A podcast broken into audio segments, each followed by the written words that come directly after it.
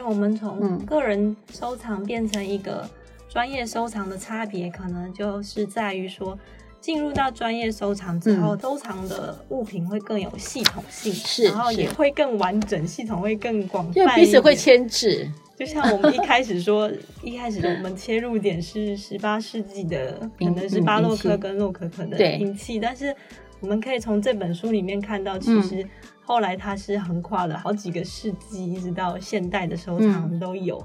然后，所以我就很好奇，我那个时候在编这本书的时候，我就偷偷问，就是作者们说里面有没有，就是你们其实是私心最喜欢的物品是哪几个？嗯，然后那时候作者们就神秘兮兮的跟我说，你就看就会感觉到我们的偏好了。那其实呢，我编完之后还是没有感觉到，因为感觉每一个器皿好像都特别被偏好。所以我又想要趁这个机会再偷偷问一下崔小姐，这本书里面有没有你自己私心特别喜欢的器皿，可以跟我们的听众朋友介绍一下？百分之两百有。我们团队有四个人，那四个人呢都有主观的想法，对不对？所以这是团队的力量，到最后必须要协调，因为我们是为了收藏，为了一个主题性的收藏，一个系统性的收藏，因为我们是一个宏观的收藏，所以。四个人都有四个人的喜好的时候，我们就会做一些取舍啊。那这取舍的方呃主题还是依照我们原本设定的主题来做。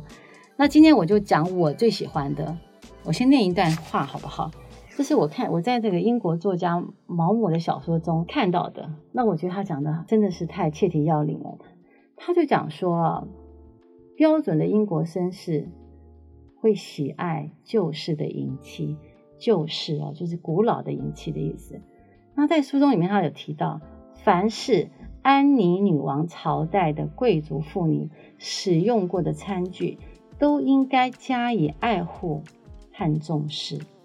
好，所以我今天第一把我就告诉你们，我喜欢的是第三十八页，我把页数都讲出来了。三十八页，安妮女王年代的侧把壶，会喜欢它的原因是它的造型线条。非常的漂亮，而且器型小小的，原因是那个时候的茶本身还没有大量的输出到英国去，所以呢，那个时候的茶壶本身呢都不是太大。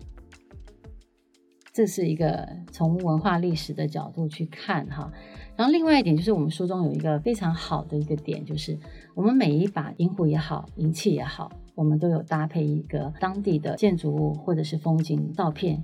让读者可以去领受一下，就说这把银壶的造型跟这个建筑或当地的风景是多么的契合。因为他们我刚刚提到了所谓的装饰艺术风格，他们会大的会放在建筑体上或者是室内设计，那小的呢就是所谓的日常用品，比如说银壶。这把安妮女王的银壶呢，它就是来自一个英国中部的地区的一个古老建筑。所以你看，它英国的建筑，它本身就是要追求的是什么？很牢固、很保守的格局。所以这个小壶呢，就有这种。你看到这小壶虽然很小，但你的心好定哦，因为它的重量够好，然后它的器型简单、巩固好，所以你看到它呢，你是有一个很安定，然后很喜悦的感觉。啊，它也是一个英格兰它本身的一个经典的传统的一个审美观念。它就是保守，这样，这是我第一把最喜欢的银壶。再带来一把，在书里头第八十七页有一个洛可可风格的华美的巧克力壶。因为我刚刚有提到，就基本上十八世纪大部分都还是巧克力壶跟所谓的咖啡壶，茶壶还是少数的。那这个是来自于德国中部的一个城市叫 Erfurt，它一一七七零年的一个壶。那你看它这个壶啊，它本身没有没它的它的底部就是一个平的底部啊，然后它的造型也是非常简单。可是呢，它在它的简单的光面的造型上面，它加了洛可可的装饰。它并不是像我们一般所谓啊，洛可可一定无穷尽的花朵啊，或者是上上飘扬的线条，它没有。它把洛可可的装饰做成带状，然后很整齐的分布在这个这个呃小银壶的。上面，所以你会感觉到它那个带状的布局啊，那那就像那个壶身，它好像披上了一个很柔软的那个丝绒的布，非常的飘逸。然后这个飘逸感呢，又因为它是银，银的本身它有的时候会有会一种特质啊，它会展现出很温暖、很滑顺的感觉。然后那个很滑顺的感觉，配上这样的洛可可的带状的纹饰啊，就觉得它的那个很有旋律的节奏出来了。讲了两把都是侧把小壶啊，我讲一把一百三十六页，法国十八世纪顶级一个大银壶啊，它非常的经典，原因是它的高大，还有它的壶身的丰满程度啊，你看上去就是有大师的风范，因为它本身是一个光体，但是有腰身的壶，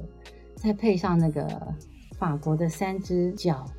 你知道法国的银壶有个特色，你就看起来像一个很骄傲的公鸡，真的头都是往上仰的，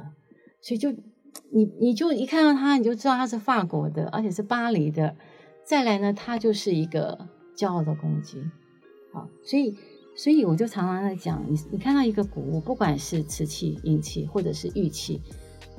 你首先会感觉到作者的灵性，你如果可以感到它的灵性所在。你就可以欣赏到他所要表达的美学，因为你想想看，任何一个工匠，不管他的产品是什么，他倾囊他的所学的文化精神，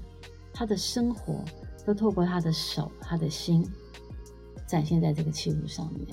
所以，我们看到一个东西，当你有灵性的眼光看到一个东西的时候，你是可以跟它相互辉映，你就知道哇，这是是真的太美的一个东西了。好，这也是眼力的一种。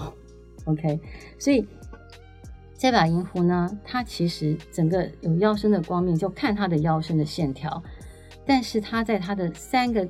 腿上面，还有它的壶嘴上面，装饰了一些些微的花饰，就是些微的洛可可的花饰。它就让你看它整个壶身的饱满啊，所以花饰已经不是重点，但是这些小小的花饰又凸显到它光面的腰身。所以这把壶呢，你看的都是它的气质，因为一个装饰风格的器皿，不管是呈现在银器上面或者是瓷器上面，当你的装饰性过多的时候，我们的看的人，我们会看到说什么？看到它的装饰，那装饰的背后是什么？是工艺的技术，你反而会忽略了它的气质。所以装饰太多的东西，其实有的时候也会。混淆了我们的视觉，然后丧失了它本来的质感。所以这个壶呢，基本上装饰的部分非常少，可是你可以看到它的气韵跟它的质感。然后第四个我要讲一个很好玩的，这其实是它不是一个壶，那它是呃在书里头的一百八十六页，它是荷兰十七世纪的一个小蜡烛台，它非常小，可能就三四公分吧。然后很好玩，它好玩的点在于说，你看到它的时候，它的戏剧想象力就跑来了。我们常常看很多欧洲的经典的 classical 的电影或者是电视剧，然后看到那个管家，他当他要下楼梯或要到他的厨房的时候，没有那时候没有灯嘛，他就必须手上拿一个小蜡烛的，那那个小蜡烛呢就会放在一个银银的制作的一个烛台上面。那它就是这样的一个东西，但是因为它非常小，就三四公分，所以你看到它的时候，那个蜡烛也非常小。你看到它的时候，你就想，哎，戏戏戏剧的张力就来了，古老的故事就带进你的脑脑子里头来了。所以我觉得这是我非常喜欢的一个点。当你看到一个古老的东西，你会连接你的想象力、你的故事力啊，戏剧层面。整个空间感都出来了，所以我觉得收藏古物很好玩，特别是银器，因为你收藏的是欧洲的一个历史文化。我们常常向往出国旅行都喜欢到欧洲嘛。如果你有时间长一点的话，可是你到了欧洲，看了那么美的建筑、生活、花朵、山水，回来以后大家就都没有了，对不对？因为你回到一个现实的台湾，你不可能有这样子的一个这么长年的历史的一个文化在我们这边。可是呢，银器不一样，银器是一个可以带得走的。你可以说它是建筑体，因为它上面有拥有建筑需要的、具备的空间条件、装饰条件都有了。所以这是收藏银壶很好玩的一个地方。我们可以在书里面看见一百多件非常美丽的器皿。刚才崔小姐跟我们分享了她最喜欢的四件，但是。在看这本书的时候，我相信一般人都会跟我有类似的想法，就是我们都很喜欢，大部分的应该都很喜欢看见美的东西，而且应该都有一个本能，就是看见美的东西会觉得它很美，这样子。像书中的这一些介绍的器物，可是基本上还是。嗯，假设你还不是收藏家的话，会感觉这个这些东西离自己有一点遥远。不管是它可能非常的昂贵，或是它在日常生活中是用不到的，它你买买它的原因，可能就真的是为了收藏跟买卖，而不是拿来使用。那假设我们只是一般人，然后很喜欢有一些看一些古董的东西，然后也会很想要拥有一些的话。一般会怎么怎么开始呢？其实我刚好听到一个关键字，就是现在如果不能出国的话，好像上网看也可以。对，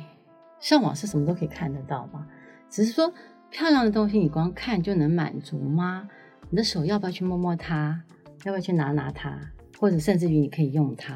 啊，欧洲的银器是一个大宝藏，这是开宗明义，我必须先告诉各位听众的哦。但是因为地域的关系，我们亚洲人要收藏欧洲的银器呢，需要一些知识的积累，还有美学的经验。当然，你可以从喜欢开始，就像我一直提强调，就说你可以喜欢收藏主题。那刚刚就像主持人所说的，那就经费来讲，还有实用性来讲，我们怎么开始啊？我是在这个收藏银器的过程当中，我是认为说。银器制作的东西非常多，也非常普遍。就好比如说，欧洲有很多的银盒，银做的烟盒，好，或者是银做的眼镜盒。像这种小盒子，其实价格不高的，但是它有很明确的风格在上面，你就可以收它。比如说你喜欢 Art Deco，就装饰式风格，就去找这个，因为它本身是二十世纪的嘛。还有收藏有一个很重要的关键，就是说你你也会怕买到假的东西。那银器基本上比较没有这样的问题，你只会买到可能镀银或者是电镀，但你不能说它是假的。那如果你要买到它是，呃，像我们中国人所说的纯银的话，你就要去了解，在每个国家纯银的标准是不同的啊。那这是每个城市也不同的，这个首先你要去学习它，然后再来呢。一般的银盒来说，银的银制作的盒子来说，有非常多大大小小。因为当时，呃，那边的贵族的女性，她的香粉也都是放在小银盒里头，很小，大概一两公分，很可爱。这些东西它本身虽然小，它就有装饰风格在上面，你也可以考虑这样子进去收。那如果像我会刚开始我也买了一些呃银做的烟盒，可是我把它拿来当做我的名片夹、名片盒。我觉得非常有个人特色啊，而且价格也不高，好，这是一个建议。另外一个建议是，我曾经也买过一个眼镜盒，那眼镜盒因为它的载体比较大一点，然后它刚好它錾刻的方式啊，就像那个宝石的切割，所以它有亮度，还有凹凹凸凸的亮度，所以我就把它拿来当做晚宴包。你看我们现在时尚不是都每一家大品牌都在做一个包比一个包小吗？它就让你放个手机，放个口红就好了。然后上面都是 bling bling 的。现在啦，现在的这个时尚的包有这样子的趋势。可是如果我就在把它拿这个当晚宴包，没有人跟我一样啊。因为基本上我比较是不喜欢买跟人家一样的东西的人。好，所以我说很多小东西，包括银的汤匙、餐桌上面用的东西，好，还有他们装糖的或者是小小的奶壶都可以。价格都不高，只是重点你自己要把收藏第一你喜欢之外，你要把它当做是一个学习。你不要买了放在那边，你不去学习它，这样我就不是很建议你去做收藏这件事情。那你就买一两个回来，可以拿可以玩就好了。好，所以你买你要是有收藏概念的时候，你一定要记得要学习它。好，所以你刚开始第一定要喜欢，第二就是说要漂亮嘛。我们就像你刚刚。主持人所讲的，说说你看到一件东西，一定要从它的漂亮开始着手。那漂亮的来源就两个，一个是器型，一个是它的纹饰，然后再来就是它时间留下来的那个光辉。好，那就是看呃，听众朋友你自己会从哪里开始着手，这些都是一个必备的。那当然呢，我觉得收藏到最后最重要一点就是你提高了你精神层面，你知道吗？像现在，如果我们人没有意外可以活很久，你看我们的爸爸妈妈那个年代逃难的逃难，那现在他们因为呃整个科技很发达，医疗很发达，所以他们可以活很久，八九十岁都不是问题。可是精神层面呢？啊，像我们现在就是，包括现在的年轻人都应该学，如果有机会学习到收藏这件事情，它可以让你终身的精神层面都是很饱满的，因为你每天都在学习。啊，这点是比较希望推广的啦，就是这种收藏这一方面。那收藏呢，它最主要还可以有一个问一个表达的，就是它是展现一个人独特的风格。当你的学习经验累积到一个程度的时候，你就会改变你的气质，啊，那这个气质改变了呢，你的品味就出来了。所以收藏就是可以展现一个人独特的品味的一件很好的事情。那如果听众朋友跟我们一路听到这边呢，可能会发现呢，书里面除了介绍美丽的银器之外，其实还谈了很多关于收藏跟收藏可以带给我们什么乐趣这样子的一个主题。那我自己个人在这本书里面看到一个我觉得还蛮感动的东西，就是说刚才我们提到关于人的寿命这件事情。那假设我们去收藏一个古董的话，其实往往那个古董是比我们古老很多很多的。所以你在跟一个比你就是很古老、比你古老很多的东西每天相处的时候，其实你是可以从他身上学习到一些东西。那可能很难、很难、很难从旁去形容，但是假设你一旦开始这个旅程之后，你自己会有所体会。那除了我们刚才分享了这么多，说这本书里面有介绍银器，有介绍收藏，还有让大家看见一个呃，就是作者们这本书的作者们一个收藏的脉络跟文化的概念之外。嗯，崔小姐还有没有想要希望说读者从这本书里面还可以看见一些什么样的乐趣？有非常重要一点，打开视野。因为我们刚刚提到常常出国到欧洲，可是这本书呢，不仅让你神游欧洲，你还可以借着这本书了解收藏的意义，并借由银壶所展现的装饰艺术，去了解到欧洲艺术的风格的演变。那这些东西都在细节当中，所以这本书呢教我们怎么看细节啊。我们刚有提到，就讲说书里头有照片，啊，有我们的器物，有我们的文字叙述。那我相信，如果读者好好的去看这本书的话，你会对欧洲的视野有不同的想法哦，会打开你很大的视野，然后也会让你关注到说，你到欧以后到欧洲你要看什么东西，基本上。所有的美丽的东西都是在细节里头。另外一点，我要强调，就是说收藏，你可以很自然的挖掘出无尽的人文的史料，啊，甚至于说一脉相传的藏家的故事。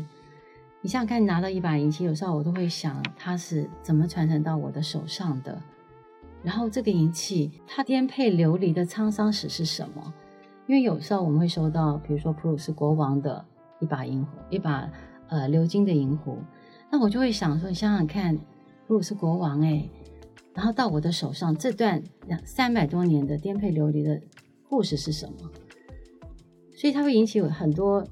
的好奇，还有好玩的学习经验。所以你通常你可以从书本当中、电影当中，甚至于电视影片当中，你会自动自发的想去找这些东西、这些材料来辅助你学习。好，所以广泛的教育。还有富裕的普及化，再加上时间的淘汰，好东西是越来越少了。然后你富裕的时候，你的钱该怎么去运用？我相信收藏，如果有兴趣的话，会是一个很好的提升你精神层面的一个兴趣。所以好的古物是有限的，然后它也帮助我们，带给我们它所存在的那段时间，甚至于它还是带着我们往前走。所以我非常鼓励大家在读这本书的时候，也有一点发想，自己是不是要找一个东找一个物品来学习收藏呢？那我们今天的节目差不多要进行到尾声了，我想说，可以请崔小姐跟我们聊一下最近橄榄树下文创有没有什么有趣的计划呢？我们的计划是做银器的部分呢，我们呃还是要继持续往下做下去，然后积极的去收藏这个呃银壶啊。然后另外一点，我们在收藏这个银壶的过程当中，我们巧遇到中国呃明清时期的出口瓷，也就是没有款的瓷器，但是它们也是三百年前存下来的一些瓷器。那最主要是以康熙、雍正、乾隆的粉彩瓷为主要买回的计划，所以橄榄树下预计将十八世纪的东西方的一些瑰宝一起呈现出来，就好比如清三代的康雍乾的瓷器，搭上巴洛克、洛可可风格的银器，这是我们最主要要把这两个瑰宝融合在一起呈现给台湾的朋友们。所以接下来我们的计划除了银器的收藏之外，我们会大量的。收集出口瓷的精品，那目前我们是以粉彩瓷、康雍乾的粉彩瓷为主要的购买计划、收藏计划这样子。那我们今天的节目就到这边，谢谢崔小姐今天精彩的分享。我们会把白银赞科的事迹的书讯连接放在资讯栏，大家可以下滑点选